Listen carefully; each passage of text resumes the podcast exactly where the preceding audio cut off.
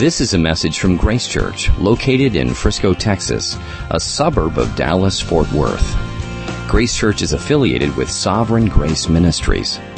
The Grace Church website is gracechurchfrisco.org. The speaker for this message is Rob Tombrella, a pastor at Grace Church. And we're in the 13th chapter of John this morning. If you come from any kind of a religious background, and we all do because we live in a very religious society, um, you might have different concepts of what it means to be loved by God and really what the love of God is. And there's all kinds of weird ideas that are floating around out there, uh, really bad ideas about what the love of God is. Um, for instance, if you come from a Jehovah's Witness background or if you come from a Mormon background, um, the love of God is something that's, that might be out there, but you've got it in you and you can somehow match it. You can compete with it. You can, uh, you can, uh, you can earn a way to, to be loved by God. You can work hard enough for it.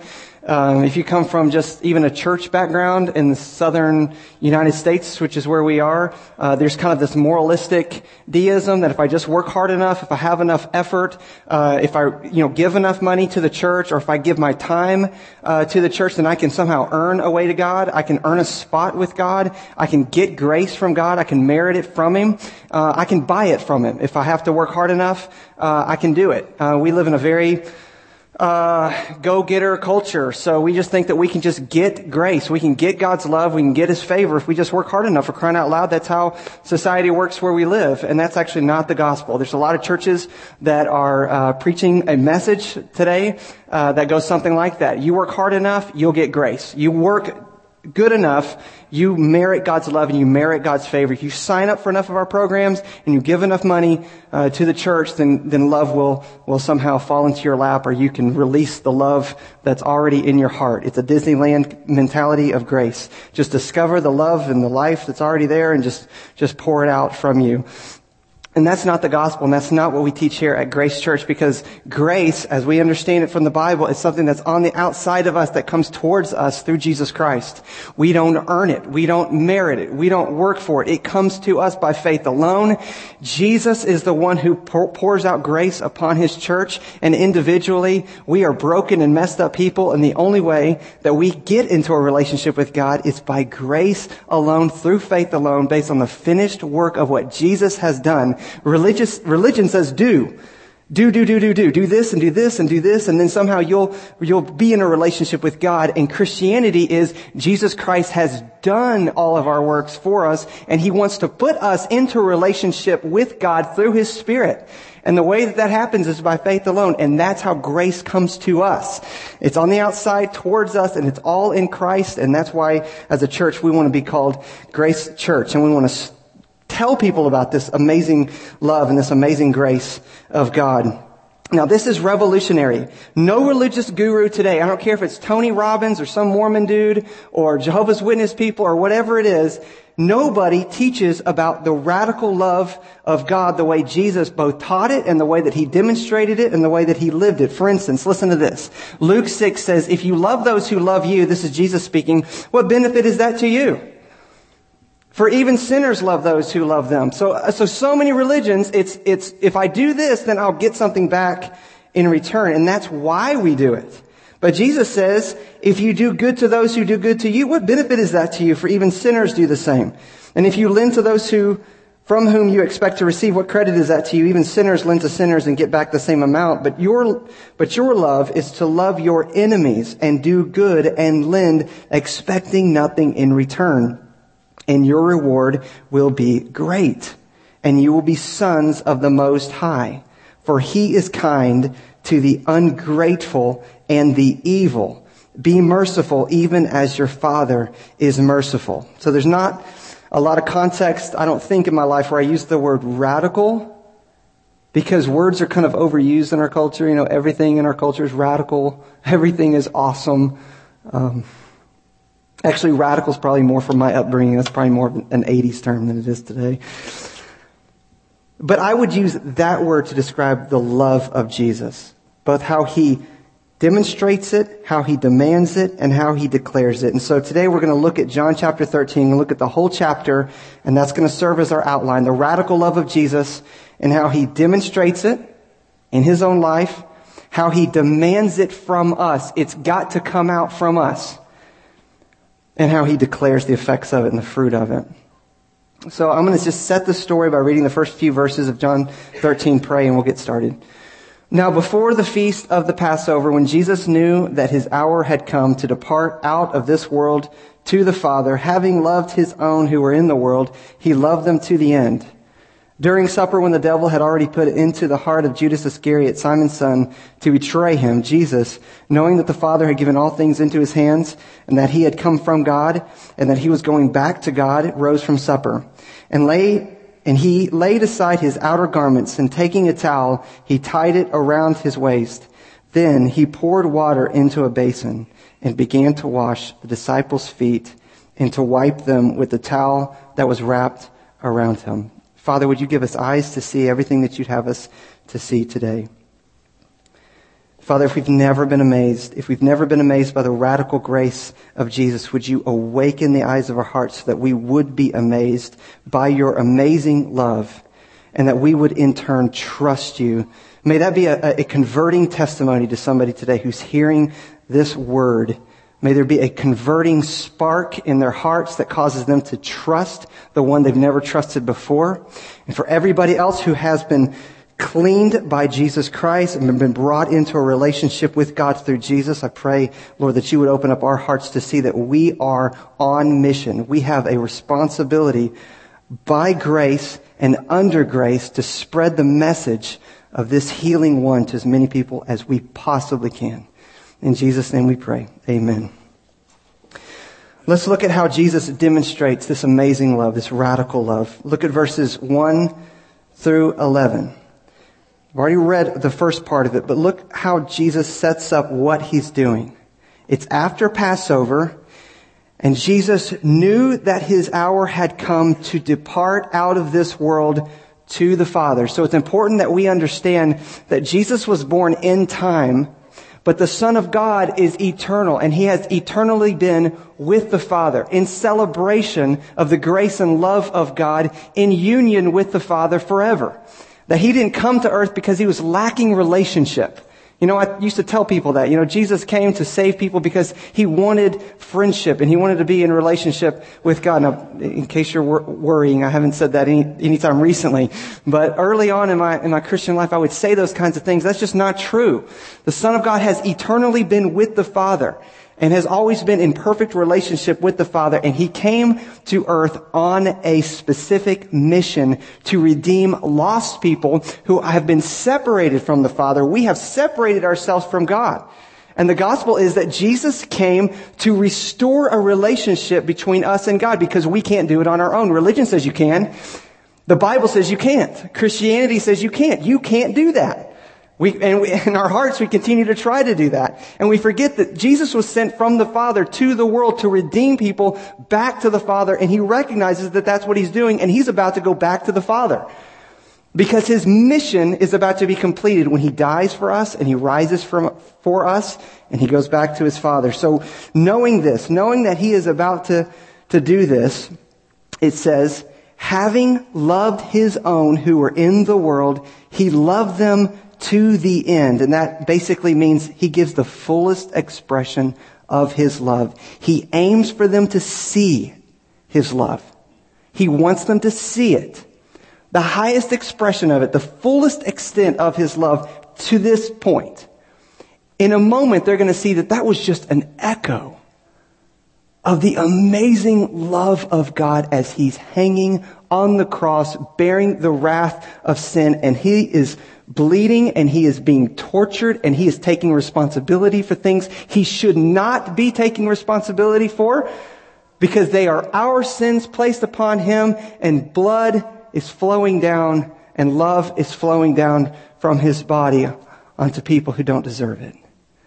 But this is going to be the echo of what is to come. During supper, when the devil had already put into the heart of Judas Iscariot, Simon's son, to betray him, Jesus, knowing that the Father had given all things into his hand and that he had come from God and he was going back to God, rose from supper.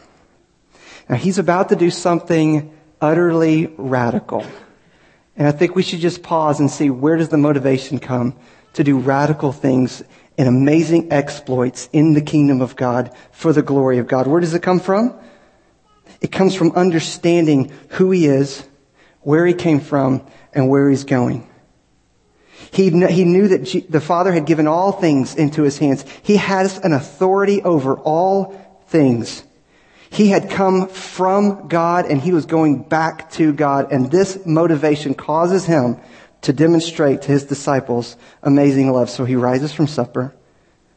He lays aside his outer garments. Takes a towel. He tied it around his waist. So every, every point in here, the disciples are just freaking out. Because their Messiah, their Lord, is taking the posture of what only Gentile slaves and women in this culture and children do. He's identifying with the posture of a slave. Then he poured water into a basin and began to wash the disciples' feet and to wipe them with the towel that was wrapped around him. He's going person by person. He's going foot by foot, 24 times, all the way around the table. He's going to start with each disciple. And they're just amazed at what he is doing. What is our Lord doing? What is our teacher, our rabbi doing? I mean, we ought to do this to him, but he's doing it for us. And even in that culture, peers didn't do these kinds of things. Slaves do these kinds of things. And Jesus is taking the posture of a slave and he's taking the grimiest thing about them physically. The dirtiest, filthiest thing about them physically, he is taking in his pure hands and he's taking a basin and water and a towel and he's cleaning them. And, and he's, he's amazing them while he's doing this. And it's not, shouldn't be surprising that in verse six, Simon Peter, who just operates from a stream of consciousness all the time, says, Lord, do you wash my feet? Jesus answered him, What I am doing you do not understand now, but afterwards you will understand. He says, I understand that you don't understand what we're doing. What I'm about to do and what I'm doing right now, you don't get. But you will afterwards. And what he's referencing is after I rise from the dead, after you've seen me die on the cross, you'll understand what it is that I'm doing. And Peter said to him, you shall never wash my feet. He, he does these kinds of things with Jesus, just like you do and I do. You're not going to touch that dirty area of my life. Your hands are too pure and too clean, and that thing is far too embarrassing for your hands and your eyes and your grace far, you should be far too ashamed to actually go there, Jesus. You're not going to do that, Jesus. I'm going to close this part off from your saving grace. And you can go to work on other places, but you're not going to go there, Jesus. You, you can hear your voice in Peter's, can't you? You're never going to wash my feet. I'll serve you, Jesus. I'll wash your feet. And Jesus says, you're not going to get the glory in this relationship I'm going to get the glory. I'm the servant that serves you. I'm the one that lifts you up out of the pit. I'm the one that cleans you where you can't clean yourself. You're not going to get the glory, which we often want to. I can clean myself. I don't need you, Jesus. I don't need your work. And then Jesus answered him, if I do not wash you, you have no share with me. I mean, this is, this needs to be our message to our culture. This needs to be the message to our neighbors, our coworkers, our friends, and our families.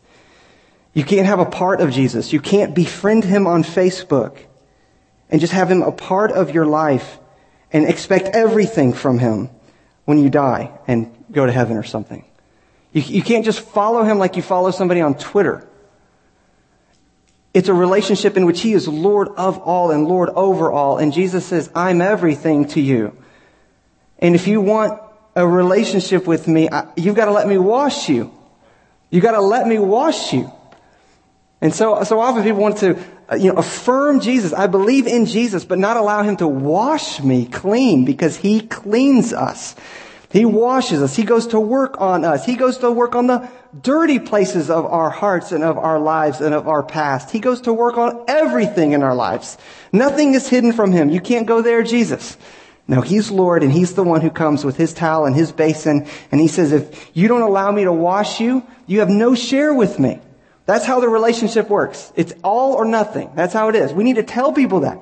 It's all or nothing with Jesus. There's not this area on the fence in which I can just hang out with Jesus, believe in Jesus, but really through my moralistic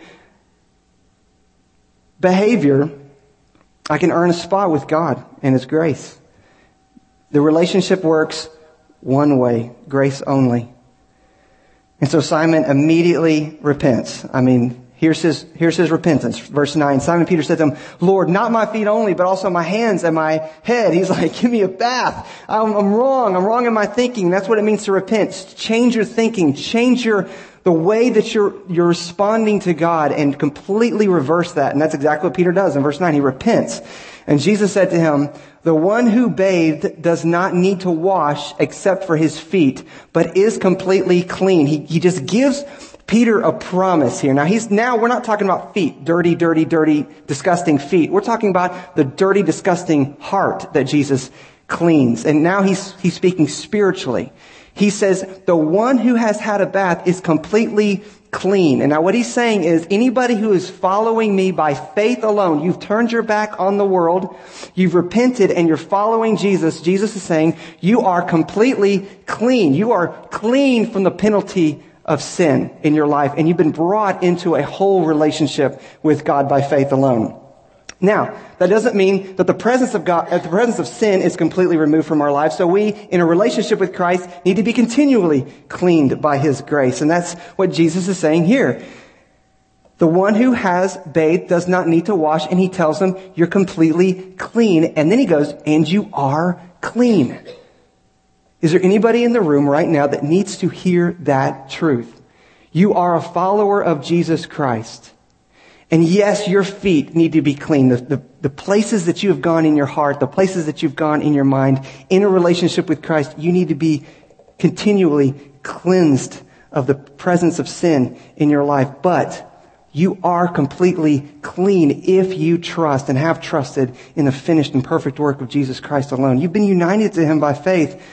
And God says to you, like he says to Peter, you're completely clean. You are clean by faith alone. And then he says, but not every one of you.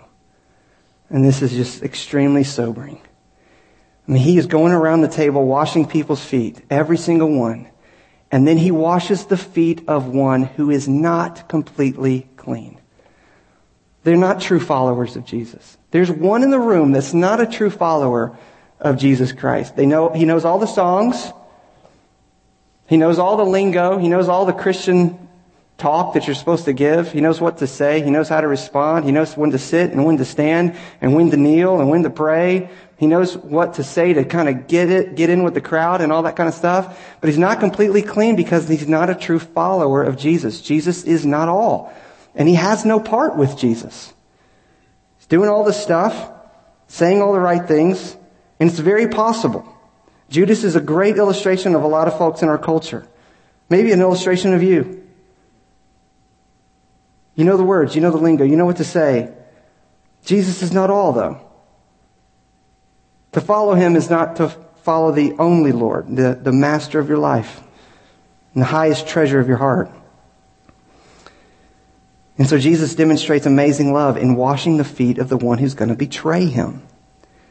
He knows the enemy that's in the room. And he washes the feet lovingly.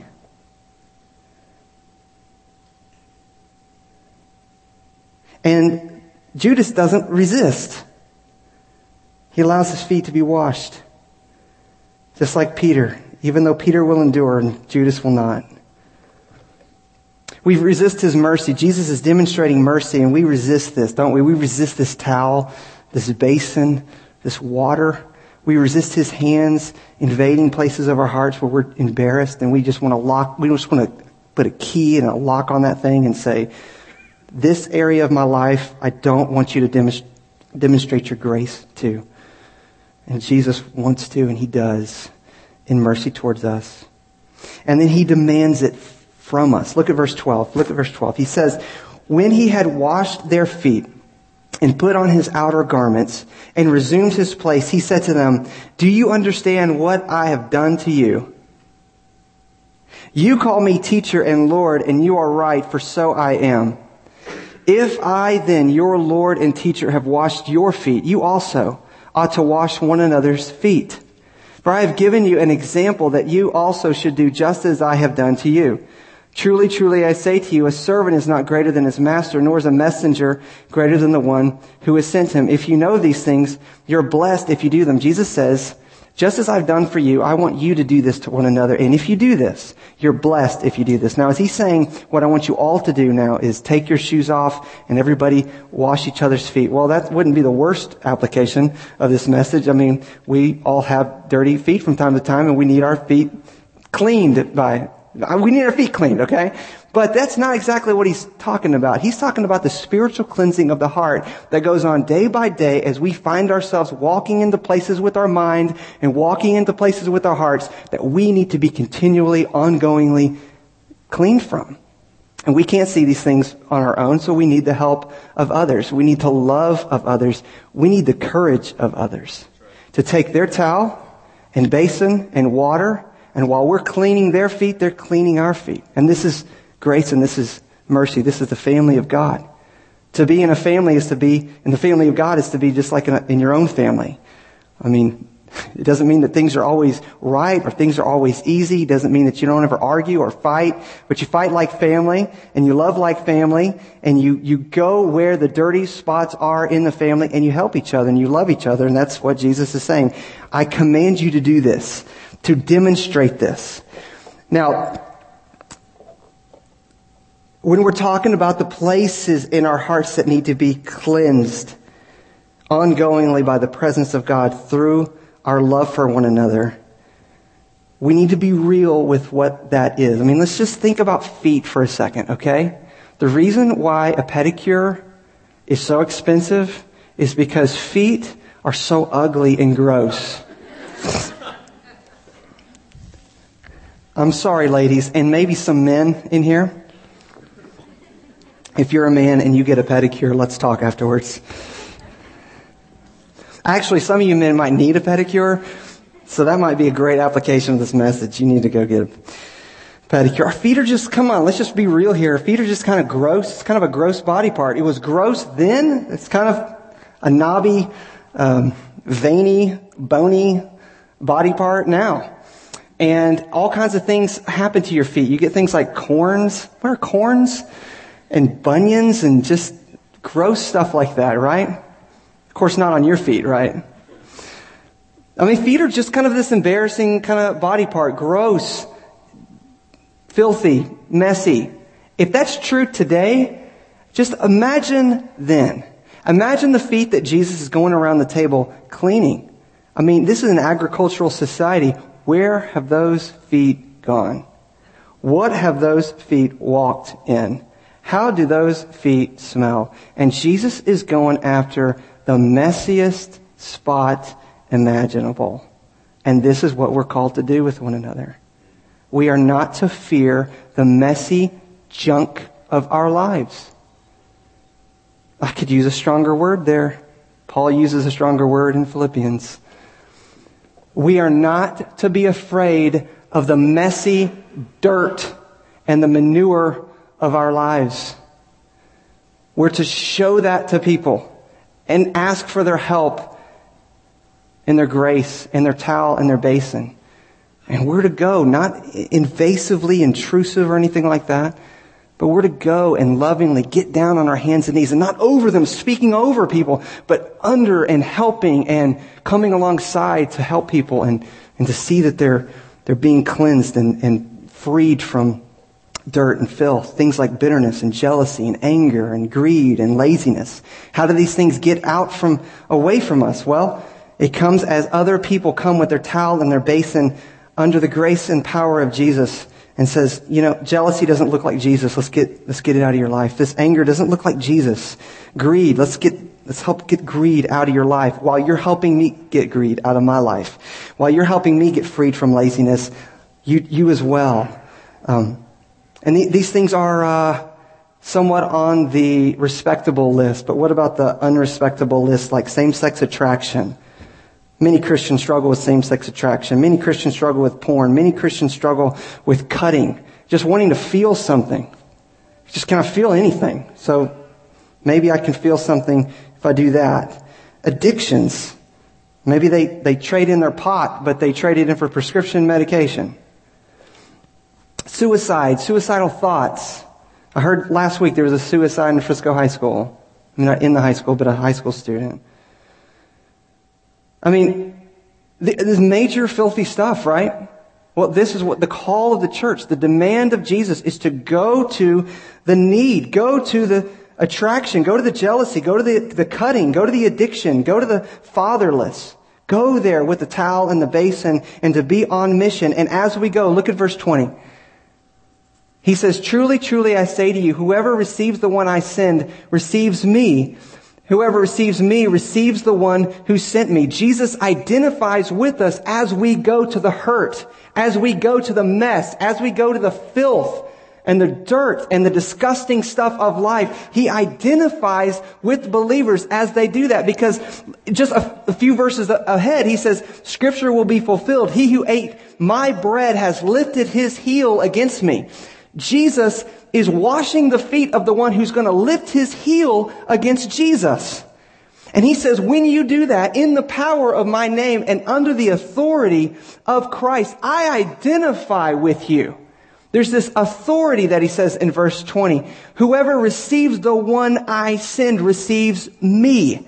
Connect the word one with me. Anybody who receives a believer and a brother and a sister in Jesus Christ, Jesus says, I identify with that person. This is an amazing truth that makes menial tasks in the kingdom of God go away. They vanish. There is nothing menial anymore in the kingdom of God. There is no menial task. There is no menial job. It's not about getting on stage. It's not about being a pastor. It's, it's not about being a, a particular leader in the church. It's about finding your gift and your calling and being on mission to go after the messy places of the world, being identified as a believer in Christ and with His authority and with His power and with His grace and with Him watching. Paul got this. Paul understood this. Now, here's how he, here's how he got this. This is his testimony. There's this apostle Paul, which wrote a lot of scripture, and this is how he became a Christian. This isn't how I became a Christian, but this is how he became a Christian. He says, I persecuted this way to death. This way, that's the people of God coming into relationship with God through Jesus. Binding and delivering to prison both men and women. Men and women as the high priest and the whole council of elders can bear me witness. From them I received letters to the brothers, and I journeyed towards Damascus to take those also who were, who were there and bring them in bonds to Jerusalem and be punished. So he's talking about people. I bound up men. I bound up women. I delivered them to prison. Some of them died. People, people, people. As I was on my way and drew near to Damascus about noon, a great light from heaven suddenly shone around me, and I fell to the ground, and I heard a voice saying to me, Saul, Saul, why are you persecuting? And can you finish the verse? Me. Me. Jesus identifies with the men. He identified with the women who were delivered over into prison, who were, who were put to death by Paul. Jesus says, when you did that, you did that to me. And so Paul says, Who are you, Lord? And he said to him, I am Jesus of Nazareth, whom you are persecuting. Jesus takes it very personally. He identifies with us. He identifies with us on mission. He identifies with us as we're serving brothers and sisters, as we're taking towels and basins and water to brothers and sisters. He's saying, you're doing that to me. You're doing that to me. You're doing that to me. And it revolutionizes our calling as Christians. Everyone sent on mission. Everyone's called to transform lives in front of us. Every single one. It's not stage two in the Christian life. It's not for some future mature place. Well, I'll do that when I get mature enough. I'll do that when my mouth cleans up or I'll do that when I'm financially able or something like that. No, you are called right now. We are called right now to transform literally lives in front of us. Jesus is putting people in front of us and he's saying, go there, go to the hurt, go to the mess, go to the filth, go to the dirt. Go to the disgusting stuff of life. Open up your life and show where Jesus is cleaning you and then go in turn and, and clean them. One day, you and I will be so surprised to discover where Jesus was when we were on mission either purposefully or unintentionally. There'll be lots of surprise in heaven. Jesus says, the righteous one day will answer and say, Lord, when did we see you hungry and feed you? or thirsty and give you drink? And when did we see you a stranger and welcome you? Or naked and clothe you? When did we see you sick or in prison and visit you? In other words, you are rewarding us for things that we don't remember seeing you in. There were sick people, sure. There were people in prison, sure. There were people who were lonely and needed to be visited, sure. There were people that needed to be clothed, and yes, at times we clothed them. There were thirsty people and hungry people, but when did we do these things for you? And the king will answer, you all know the, the phrase. Truly I say to you, as you did it to one of the least of these my brothers, you did it to me. He takes it personally. And he sends us on mission with a great, great calling. We are called, and I don't mean this in some youthful, idealistic way, change the world. We are called to transform lives in front of us. Every single one of us are. We're to go to the hurting, go to the stranger. We're to help them and point them to Jesus. Lastly, look how he declares it. Look at verse 21. After saying these things, Jesus was troubled in his spirit and testified, Truly, truly, I say to you, one of you will betray me. The disciples looked at one another, uncertain of whom he spoke. And one of the, his disciples, whom Jesus loved, was reclining at the table close to Jesus. So Simon Peter motioned to him to ask Jesus of whom he was speaking. So that disciple, leaning back against Jesus, said to him, Lord, who is it? And Jesus answered, It is he whom I will give this morsel of bread when I have dipped it. So when he had dipped the morsel, he gave it to Judas, the son of Simon Iscariot. Then after he had taken the morsel, Satan entered into him. So Satan's already influenced him. Now he is entering into Judas to betray Jesus. And Jesus said to him, what you are going to do, do quickly. Now, no one at the table knew why he had said this to him. Some thought that because Judas had the money bag, Jesus was telling him, buy what we need for the feast, or that he should give something to the poor. So after receiving the morsel of bread, he immediately went out, and it was night. And then just, you can just think, see the setting. I mean, he's not saying it was just physically night. There's a darkness now that is setting because Jesus is about to undergo the most excruciating suffering any human being has ever undergone.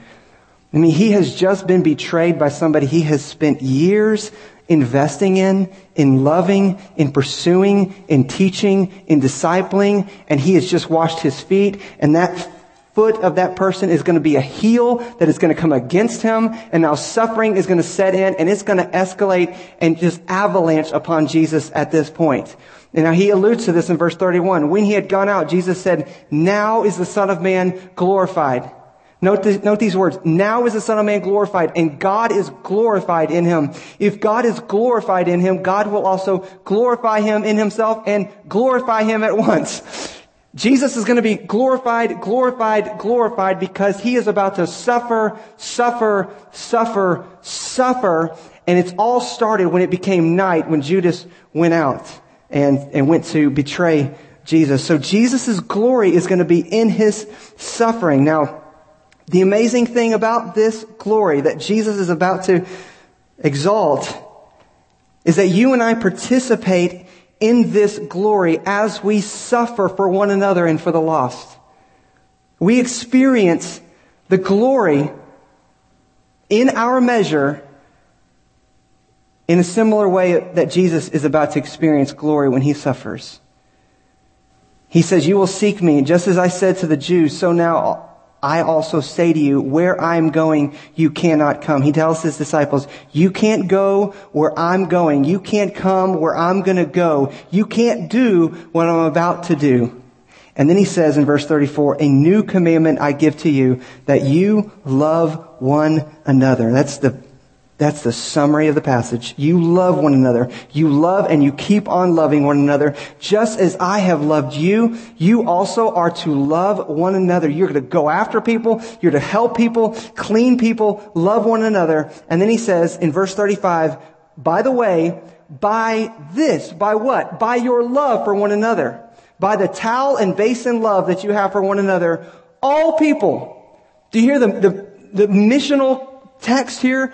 All people will know that you are my disciples if you have this kind of love for one another. This is what the world needs to see. It's revolutionary. It's radical. It's something they've never seen before.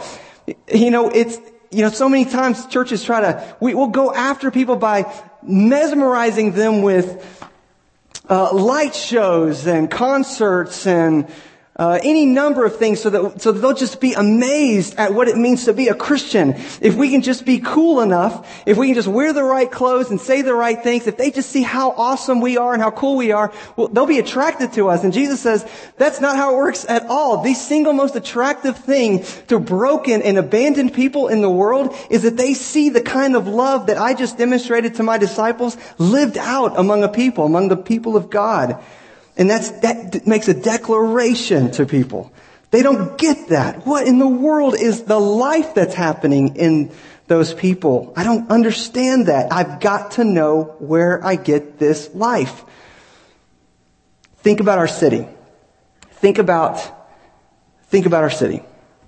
What would you describe is the greatest need for our city? Think about our city with with all the temptations to have the perfect image. I gotta project, I gotta project the perfect image.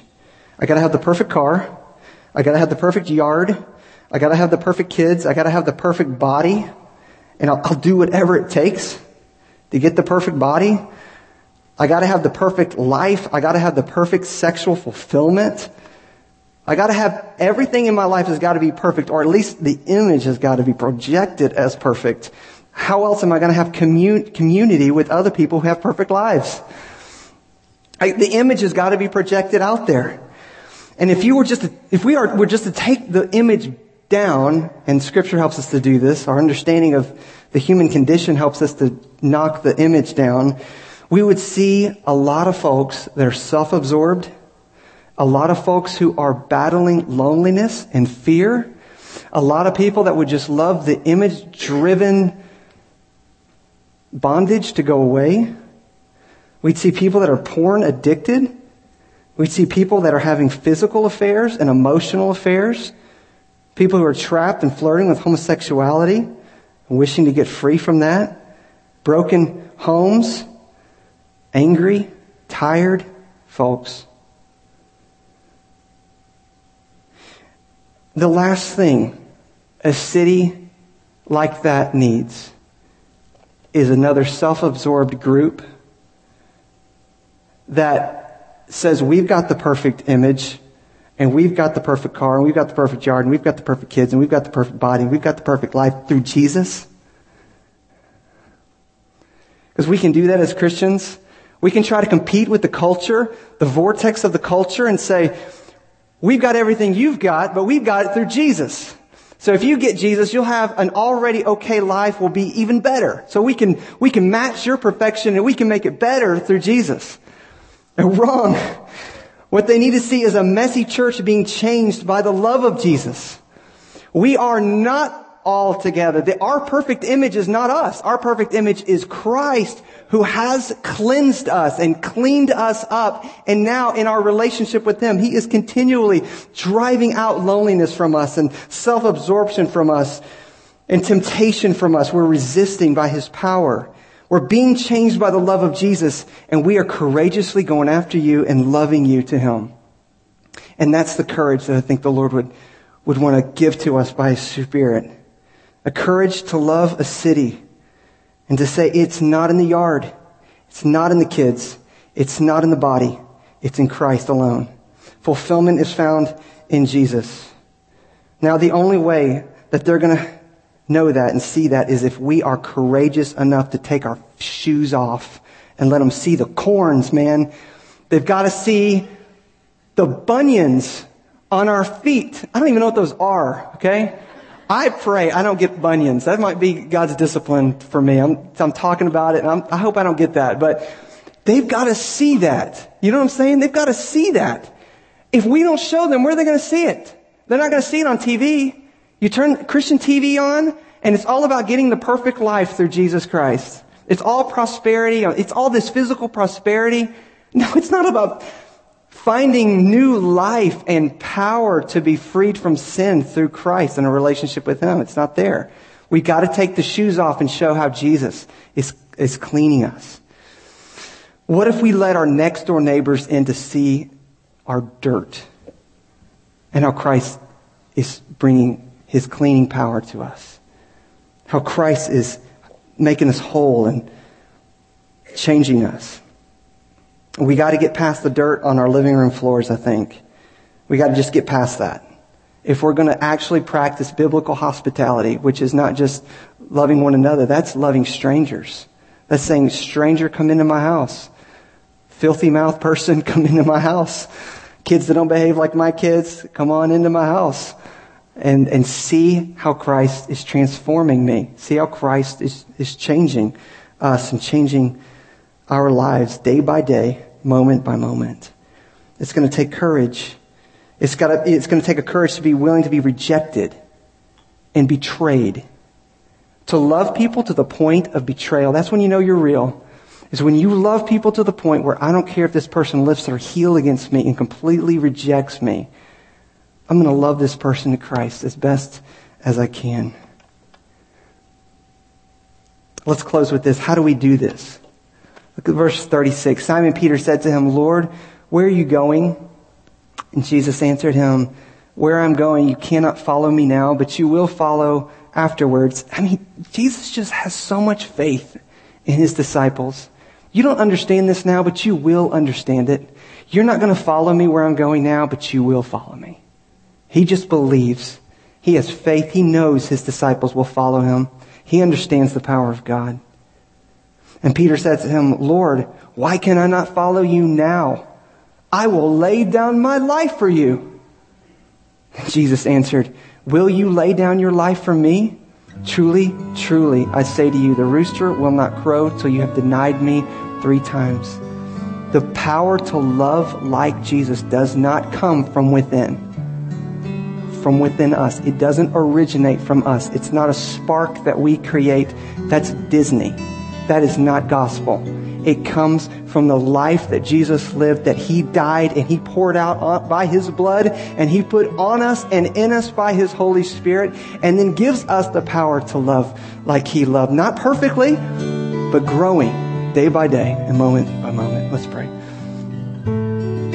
You've been listening to a message from Grace Church. For more information, visit www.gracechurchfrisco.org.